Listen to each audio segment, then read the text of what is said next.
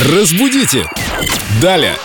В этой программе с нами Виктория Полякова, наш прелестный культуролог, знаток русского языка. Здравствуйте, Виктория. Здравствуйте. И знаток ненормативной лексики, в том числе шутка.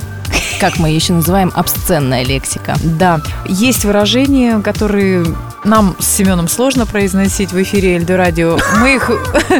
Что ты имеешь в виду? А Вики, значит, не сложно.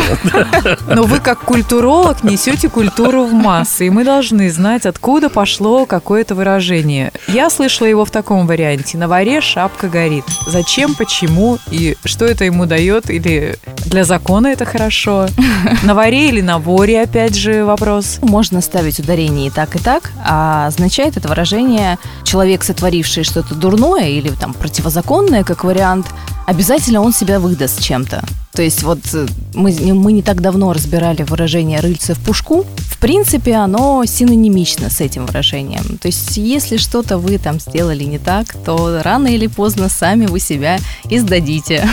Ну а как это было? Стояло несколько человек, один из них вор, сказали на воре шапка горит, или на воре шапка горит, он схватил себя за голову и выдал. Вы, кстати, очень близки к правде, потому что восходит это выражение к старому анекдоту, когда а, искали на рынке вора Мура и решили обратиться к колдуну. И он сказал, смотрите-ка, на варе-то шапка горит. И какой-то мужик схватился за шапку, тем самым выдав себя. Ничего себе, Виктория, как ловко вы рассказываете анекдоты в эфире культурной радиостанции. Можно же его использовать где-то, чтобы выявить нечестного человека? Конечно, оно в целом довольно растиражированное и часто употребляется и в современной речи. Вот давайте сейчас выясним, кто в этой студии съел все печеньки. У того борода закучерявилась.